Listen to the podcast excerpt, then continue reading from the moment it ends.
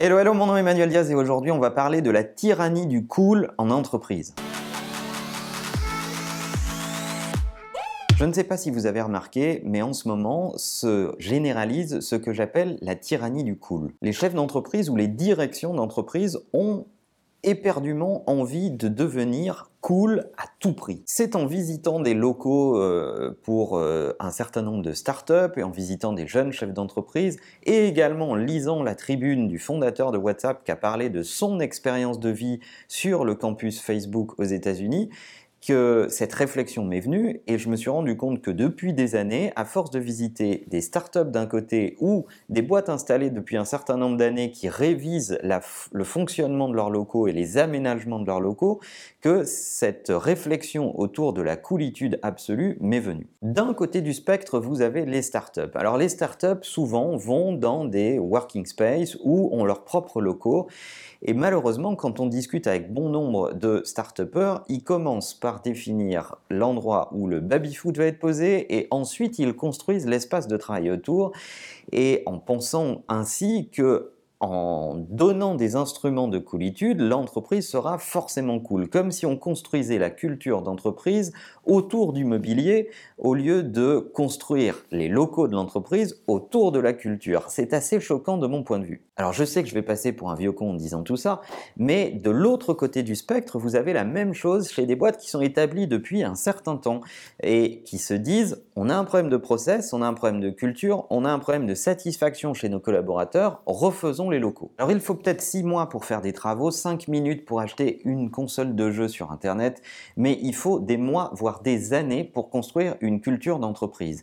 Et je pense aujourd'hui que l'on confond l'environnement d'entreprise et la culture d'entreprise. Ne me faites pas dire ce que je n'ai pas dit, c'est top d'avoir un bon environnement d'entreprise qui est euh, efficace, agréable, sympa.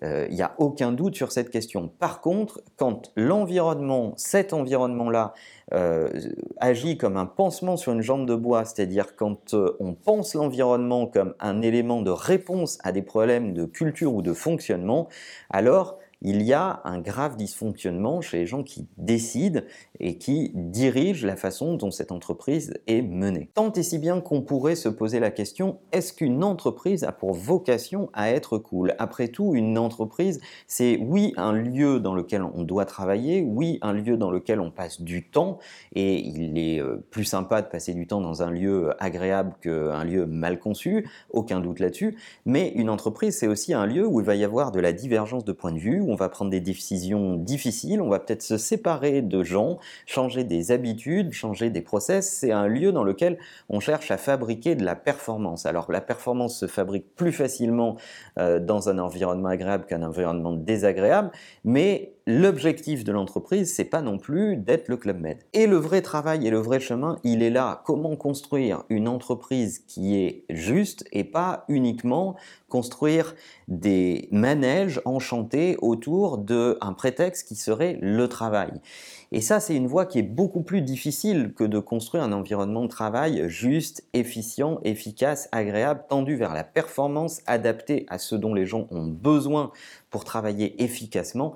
Et c'est vraiment ça l'enjeu. Alors si on pouvait arrêter deux minutes avec la coolitude à tout prix et les artifices au milieu du boulot, sincèrement, ça ferait plaisir. Alors je comprends que cette façon de penser ne puisse pas faire l'unanimité, mais en tout cas, c'est la mienne, c'est celle qu'on pratique dans l'entreprise. C'est d'ailleurs en lien avec un autre épisode dont on, euh, a parlé il n'y a pas si longtemps qui disait l'entreprise n'est pas une famille. Je vous invite à le regarder si vous ne l'avez pas vu. Et en attendant, je vous rappelle que la meilleure façon de marcher, c'est de vous abonner. À bientôt.